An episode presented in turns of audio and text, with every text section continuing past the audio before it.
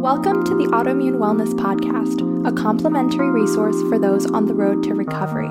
I'm Mickey Trescott, a nutritional therapy practitioner living well with autoimmune disease in Oregon. I've got both Hashimoto's and celiac disease. And I'm Angie Alt, a certified health coach and nutritional therapy consultant, also living well with autoimmune disease in Maryland. I have endometriosis, lichen sclerosis, and celiac disease after recovering our health by combining the best of conventional medicine with effective and natural dietary and lifestyle interventions, Mickey and I started blogging at autoimmune paleo.com, where our collective mission is seeking wellness and building community. This podcast is sponsored by the Autoimmune Wellness Handbook, our co authored guide to living well with chronic illness we saw the need for a comprehensive resource that goes beyond nutrition to connect savvy patients just like you to the resources they need to achieve vibrant health. Through the use of self assessments, checklists, handy guides, and templates, you get to experience the joy of discovery, finding out which areas to prioritize on your healing journey. Pick up a copy wherever books are sold. Quick disclaimer the content in this podcast is intended as general information only and is not to be substituted for medical advice, diagnosis, or treatment. On to the podcast. Hi, everyone. This is Autoimmune Wellness Podcast, episode two. Today, we're going to be talking about informing yourself and the role that that plays in recovering from autoimmune disease and chronic illness. We really believe that this is the first step to anyone's journey, whether that is figuring out what's wrong with you or getting the treatment you need or making dietary and lifestyle modifications to help yourself. You really can't go anywhere unless you know what you're doing. Um, so I'm Mickey Trescott. I'm here with my partner, Angie Alt. Hey there, Angie. Hey, guys. So we're going to talk a little bit today about this topic. How you doing, Angie? I'm good. I'm a little nervous to talk about this topic. yeah. Today we have a plan to share our personal stories with you guys about diagnosis and how we coped with that. So we're going to get deep. so, Angie, do you have any beginning thoughts on informing yourself? Yeah, you know, when we were kind of talking, brainstorming about what we were going to cover in this episode, the thing that I felt like I really wanted to share with the listeners is that diagnosis can be something that seems a little bit scary. Like having to get that information about yourself seems like, ooh, maybe I don't want to know, right? Actually, I think once you understand, you're a lot less afraid. I think for both of us, when we found out what was wrong, in a lot of ways, it took away a lot of fear because we finally had a name for the problem and we could start to move forward. Yeah. You know, this is the podcast that goes along with the first chapter of our book, which is also titled Inform. We have this awesome quote from Marie Curie that starts off the chapter that says, Nothing in life is to be feared, only to be understood. And we thought that was a really elegant way of describing um, kind of that process. I think one of the things that we really focused on in the book, and actually a really big motivator to write the book, period, was this idea that the burden of really understanding about your disease, really knowing about your disease belongs to you.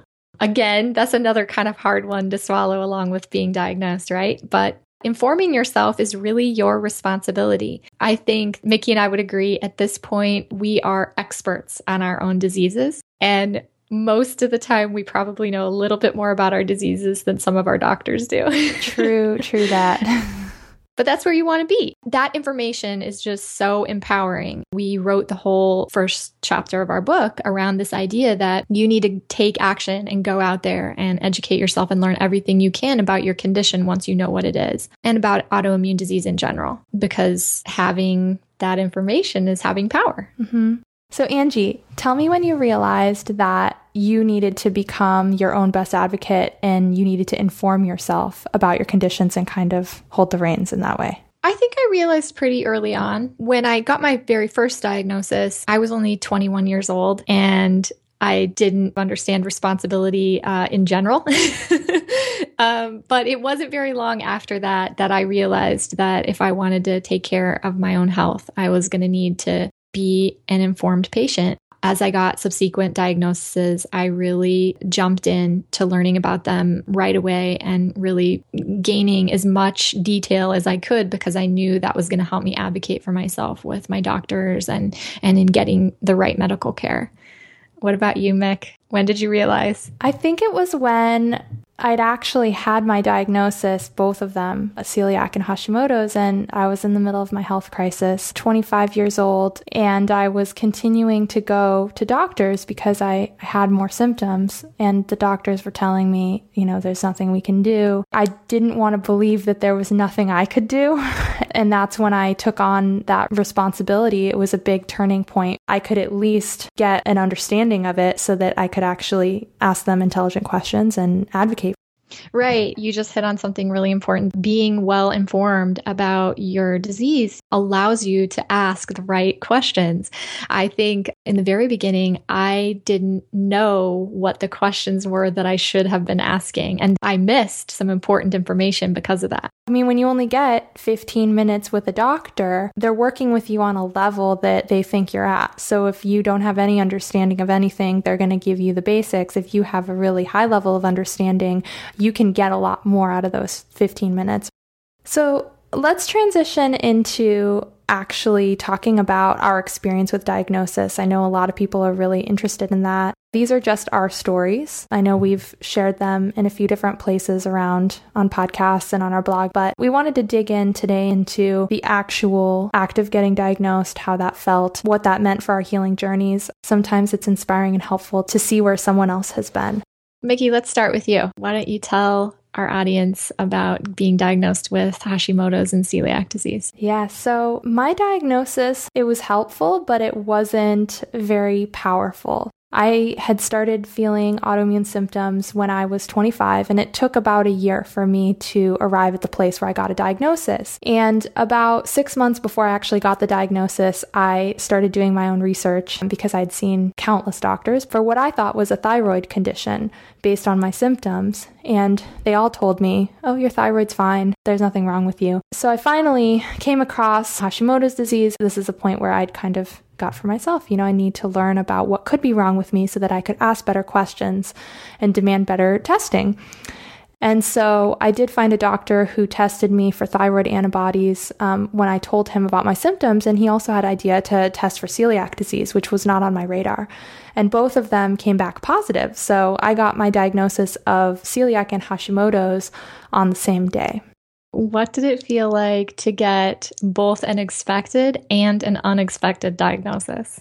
Yeah, that's a really good question because with the Hashimoto's, you know, I'd, I'd been through the five doctors who told me my thyroid was normal and I had connected with people online and read a bunch of stuff that was like, you know, cold hands and feet, hair falling out, insomnia, fatigue, you know, all of these symptoms that are very classic thyroid that I was experiencing. I would say, except for weight gain, I wasn't experiencing that. And I think that's why a lot of doctors dismissed me. I had actually gone gluten free after I got my blood tested for both antibodies. And in the couple weeks, I felt really good. So when I got my diagnosis, my doctor said, Oh, you know, you have Hashimoto's, but there's no treatment for you because your lab tests are normal and you're already gluten free, so you don't have to do anything.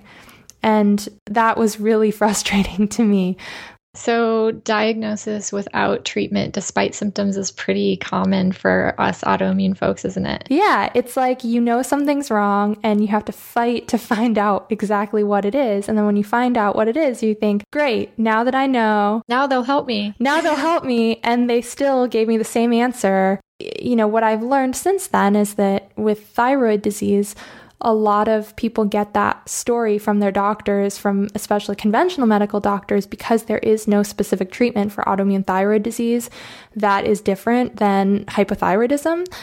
They look at the same numbers, so it, it doesn't matter if you have autoimmune disease. So that's why all those doctors told me, oh, it's fine, nothing's wrong, because they actually, even if they figured out I had Hashimoto's, they wouldn't do anything. And uh, that was really distressing to me.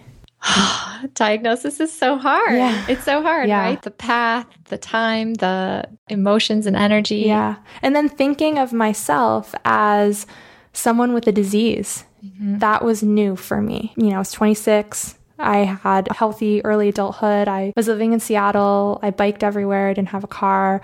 I ran for fun. I did yoga. I went to the gym all the time. I was kind of like an obsessive athletic person into rock climbing and I loved life and I had tons of energy and I really believed that I was invincible.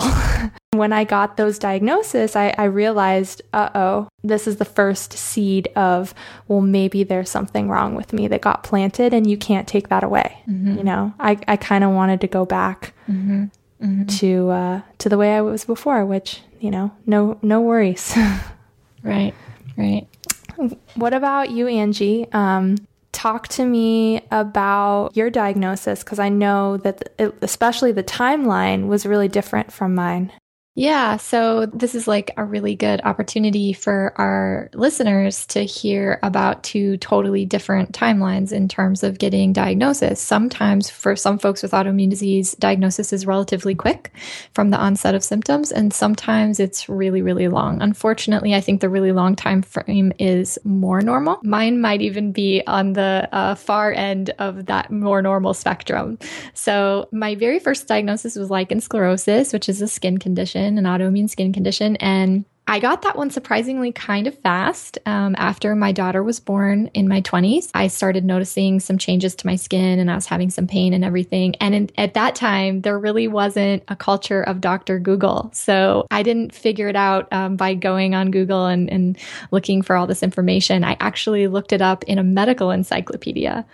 And I found what I thought it was, and I went and saw my doctor. And surprisingly, he was like, Yes, that is what it is. And, you know, you have lichen sclerosis, and here's some corticosteroid cream, and I'll see you later. and he didn't really talk to me about it. And he didn't really explain what it was or kind of like what the prognosis meant. Or really importantly, he didn't explain that um, it was an autoimmune disease. And so I just kind of like blundered along with it. But all that time, actually, since I had started menstruating as a teenager, I had had some really severe pain surrounding my cycle.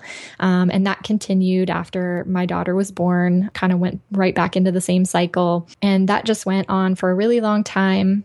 Um, and kind of got worse and worse. And then, you know, my husband and I tried to have another baby and we started really struggling with infertility about a year into that process, I went through a battery of uh, fertility testing, but the doctors did not suspect endometriosis, which I learned later they really should have because I have a strong family history of endometriosis, and about 50% of women who are struggling with infertility have endometriosis. So they actually should have looked pretty early on, but they didn't. We continued to struggle. And then we moved overseas and I had a bout of chronic appendicitis and we were living in an undeveloped country during a political crisis in that country uh, with a military government unfortunately committing some crimes on the population. We had to be evacuated for my medical crisis. So it was extremely stressful, uh, as you can imagine. And I came back to the United States. Then I had a second bout of chronic um, appendicitis. And at that point, my doctor decided that I should have laparoscopic surgery. And that's when I was diagnosed with endometriosis. So that was like about 15 years after the start of symptoms for endometriosis. And it was about 10 years after my first autoimmune diagnosis with lichen sclerosis. And then two years later, I finally got diagnosed with celiac disease after two more medical evacuations.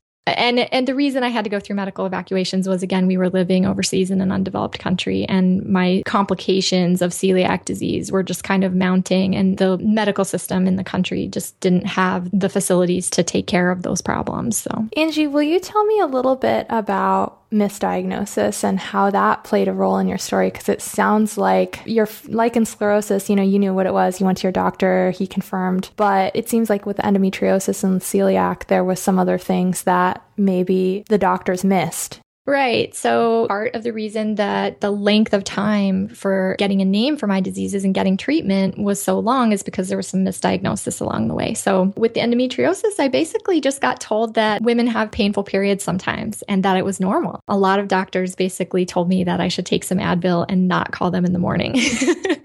um, it just kind of got dismissed when my husband and I started seeking treatment for infertility um, and going through testing. They actually came back to us after battery of testing and told us that everything looked pretty normal, but they suspected that I was infertile due to my age. I was 28 when they told me that. So, as you can imagine, I was rather upset. And then to find out a few years later that it was really endometriosis was really it was pretty painful getting that diagnosis. There was kind of some grief about years lost where we could have probably had a child if it had been treated sooner. And the celiac disease, I actually started having symptoms of the celiac disease around the same time as lichen sclerosis after my daughter was born. And I went and saw my general practitioner at the time. And I was told classically, many celiacs get this diagnosis. I was told that I had IBS and just not to worry about it, just take whatever over the counter medications I needed to to kind of manage later on when it got very very severe in the months right before i got diagnosed. So i had been sick with celiac disease for probably about 11 years at that point. Right before i got diagnosed i was so malnourished i started having a lot of mental health and emotional problems. I was referred to a psychiatrist and she diagnosed me with post traumatic stress disorder, PTSD. So my misdiagnoses ran the gamut. That's insane. So, I mean, from beginning to end, it sounds like you've spent over a decade yeah. kind of narrowing in on what exactly you were dealing with and the lack of labeling them as autoimmune diseases. How do you feel that affected your ability to really learn and prevent you know, future conditions because we know that people that have one autoimmune disease are very likely to develop another and then another. And your story of having three is pretty common. So how how did that make you feel when you found out about that? Yeah, so having three or more diagnosed autoimmune conditions is actually called uh, multiple autoimmune syndrome, MAS, MAS. It is really common. And unfortunately, delaying diagnosis and delaying treatment is sometimes kind of sets up the dominoes to fall that way, right? And maybe if I had been given the correct label from the very beginning with my very first diagnosis and told this is an autoimmune disease, it puts you at risk for others, you know, be aware, that information could have been useful for me with the next symptoms and the next doctors that I saw. And maybe I would have gotten help a little faster. Yeah. Intense. I'm glad I got through that without crying, Mick. Yay! you did it. We're not through the coping yet, though. so, speaking of coping, Mickey, do you want to talk to our listeners about some of your primary emotions that you felt around coping with your diagnosis when you received it? Yeah. So, I really struggled to cope when I was diagnosed. For some reason, even though I had come across Hashimoto's online and I was pretty convinced that I had it, I just filed that away and thought, okay, I'm okay, you know. And then when I found out that autoimmune disease is incurable and that once your body starts attacking itself, it never stops, and that there's really no treatment options, so my doctor said for me, it really threw me into despair and a lot of grief. The summer that I was diagnosed, I went on a, a trip. We spent about a month driving around on the West Coast, and that's really when I started to feel so sick that it was impacting my daily activities. So, up till this point, I just kind of pushed through it. But I started to think, okay, maybe I'm not normal. Maybe I don't have as much energy as I used to. Maybe I need to slow down. Then I went home, I got a diagnosis, and in a very short period of time, I was in the hospital a few times for various things. Mostly, I, I, had an infection I couldn't kick, I had electrolyte imbalance. I was so fatigued that I couldn't go back to work and I got fired. And a lot of my friends who were really, I connected with them on this uber athletic level. When I got sick, you know, they sympathized and, and they were they were kind and they sent me well wishes, but they didn't really understand how to help me because not only did I not really understand what was going on, but our friends and our family, I mean, they don't really understand what autoimmune disease is and, and what it looks like and, and how to support someone with it. So I really mourned the loss of my blissful ignorance and my youth before I was diagnosed. And looking back, before my diagnosis, I can trace now symptoms from when I was a teenager. I got my period very late at 16, and I remember my mom asking my doctor when I was 15, my pediatrician, and he said, you know, if she hasn't got her first period before she's 16, then there's a, a, big problem and we'll do some testing. And I actually got my period the week after I turned 16. And so my mom said, okay, no problem. That is really when my problem started. And that was about 10 years before I got my diagnosis. And it was really sad. You know, I cried most mm-hmm. days mm-hmm. on the couch for probably two months. Mm-hmm. And, and I actually thought I was dying. I remember talking to my husband and and I was like, you know, I feel like if I had a diagnosis of cancer, I could die. You know, that isn't always the outcome, but I think everyone who has that diagnosis recognizes that as a reality. And I knew that with a diagnosis that I had, I, I wasn't most likely dying, but a part of my life was. Mm-hmm. And I think that was really the primary emotion that I felt mm-hmm. when I was diagnosed because I really did feel like I, I could never go back. Yeah. I could never undo that. Yeah, your former self was permanently changed. Also, the way that I interacted with people in my life, they could never understand had they not gone through something similar. Mm-hmm. Mm-hmm. I mean, it could be losing someone, it could be an illness. You know, when you go through something like that, it changes you. I started really being jealous. I don't know. I, I just, I couldn't understand my friends who continued to live however they wanted with no consequence and, they didn't think about their health and they thought that I was crazy and I thought that they were crazy for not really taking their health seriously. But once you don't have it, it becomes the most important thing in your world. It's so cliche, right, to say that uh, nothing else matters when you don't have your health. But people who, like us, who've gone through losing their health, uh, really know that for sure, right? Yeah. Nothing else matters without it. It's really the foundation. Yeah, totally. Let's talk about your feelings, Angie, a little bit about how you coped with your diagnosis. Because I know that you were probably pretty relieved when you got your diagnosis after a decade of having issues. Right. You know, when we were talking about doing this podcast today and kind of mapping out some things, we really narrowed in on that idea that, like, for you, your primary emotion was grief. My primary emotion was relief for sure.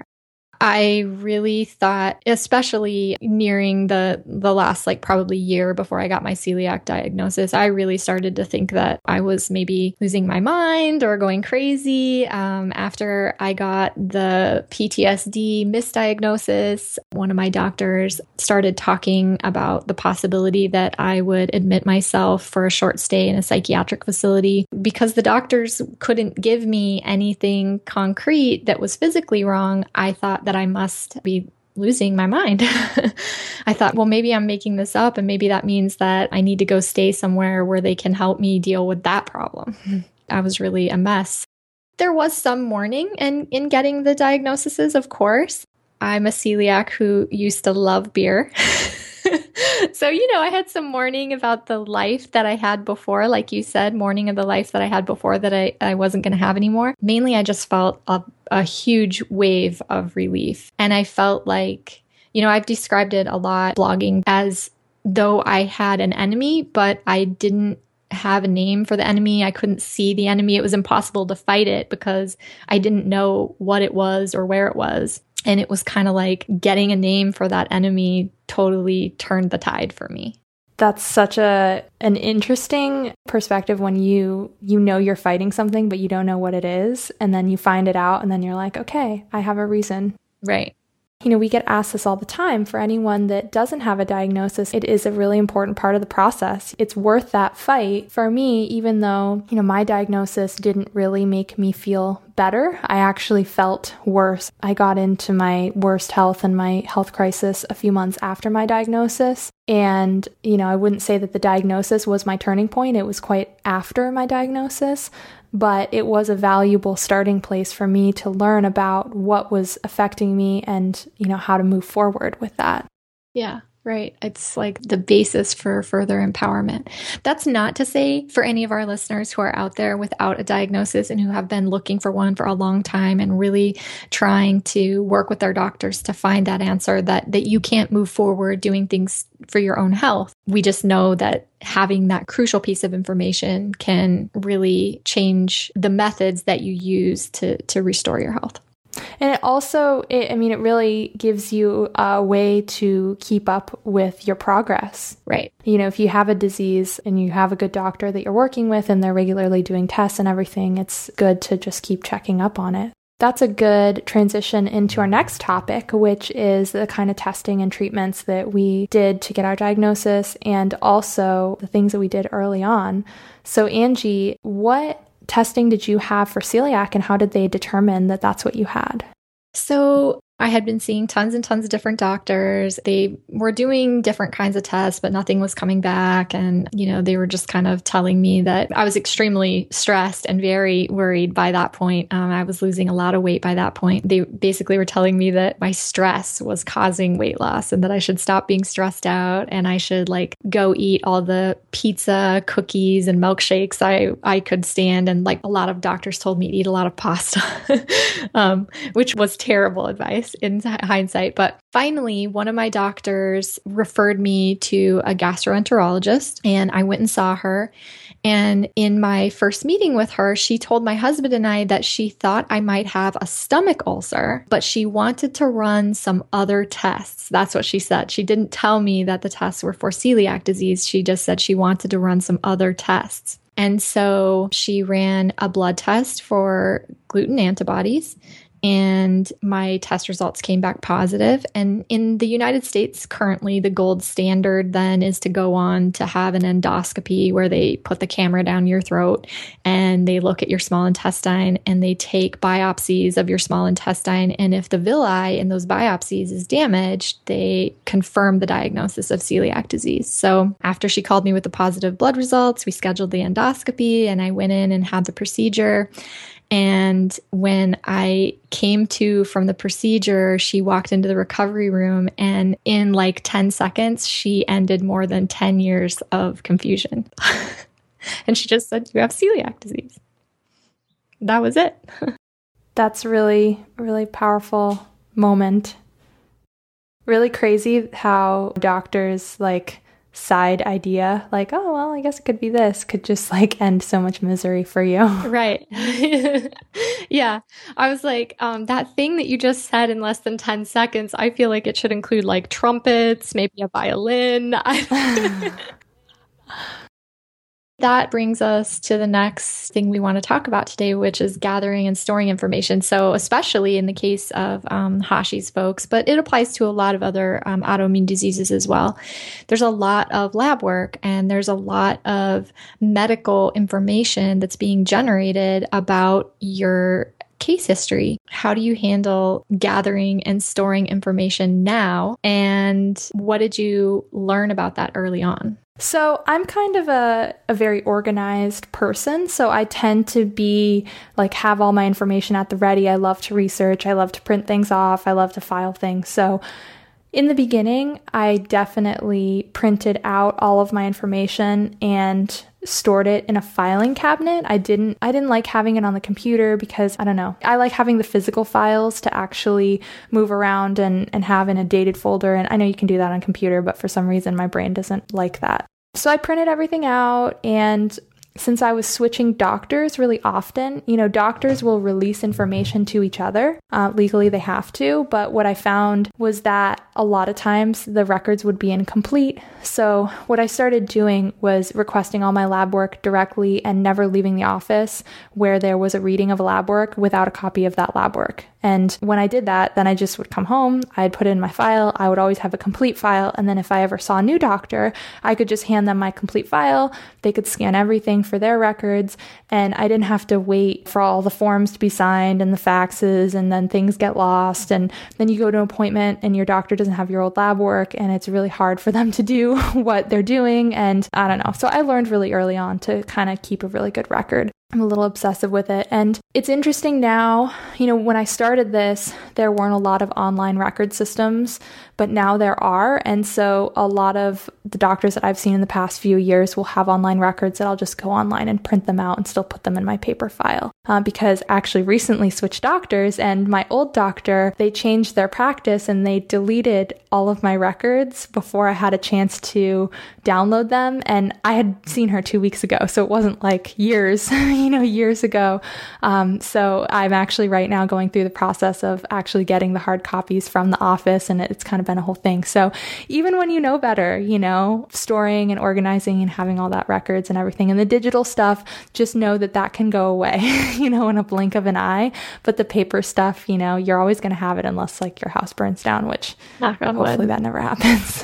What about you, Angie? What was your experience with organizing stuff?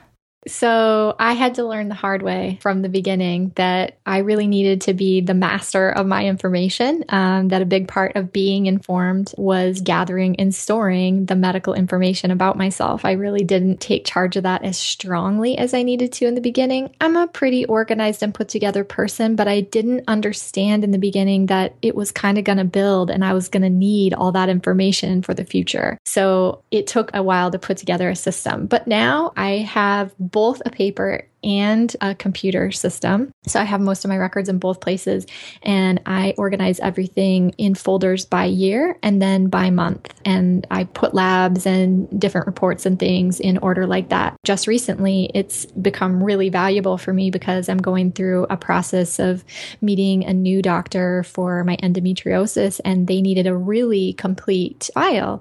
And so it was great that I had everything put together. I had pictures from old surgeries and you know, I had everything I needed so that I could submit it and, you know, work with my new doctor. So, yeah, I would also encourage people to save their old journals if they have any old journals. I started this process about 5 years ago and I've found some of my old journals in my in my records and it's really interesting to go back and remind myself kind of how I was feeling and the symptoms that I felt at my sickest and have that information, you know, when I'm having a bad day, it's like remembering where I've been. It's it's really really awesome. Uh, to be able to look back and see what's happened. So save all that stuff. Don't throw it away. So, um, let's talk about homework. So, for people that have our book, the Autoimmune Wellness Handbook, one of the unique things about it is that there are all of these resources that are actually actionable for people that are going through this process. So, Angie, tell our listeners about what we'd like them to do this week. Yeah. So if they already have our book, they can take a look at the autoimmune status self test that we have there. It's just a great way to find out kind of where you're at on the autoimmune spectrum. It's a step that will help inform you about where to go next in terms of diagnosis, treatment, and lifestyle changes.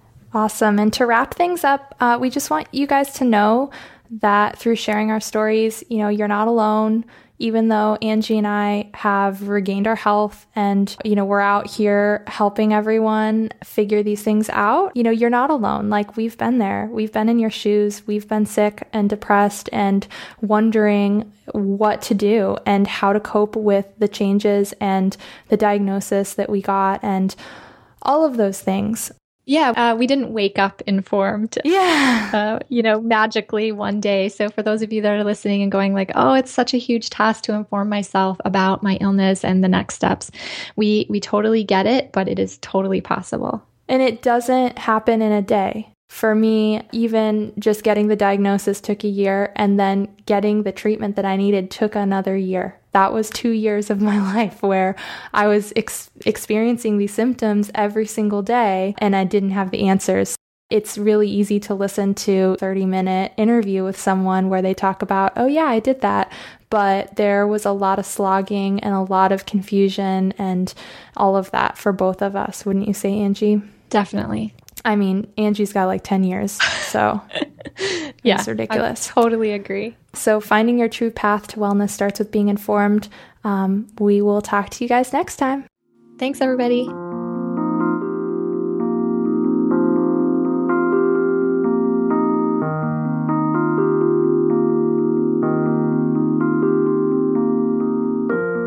Thanks for joining us on this episode of the Autoimmune Wellness Podcast. We're honored to have you as a listener, and we hope that you've gained some useful information.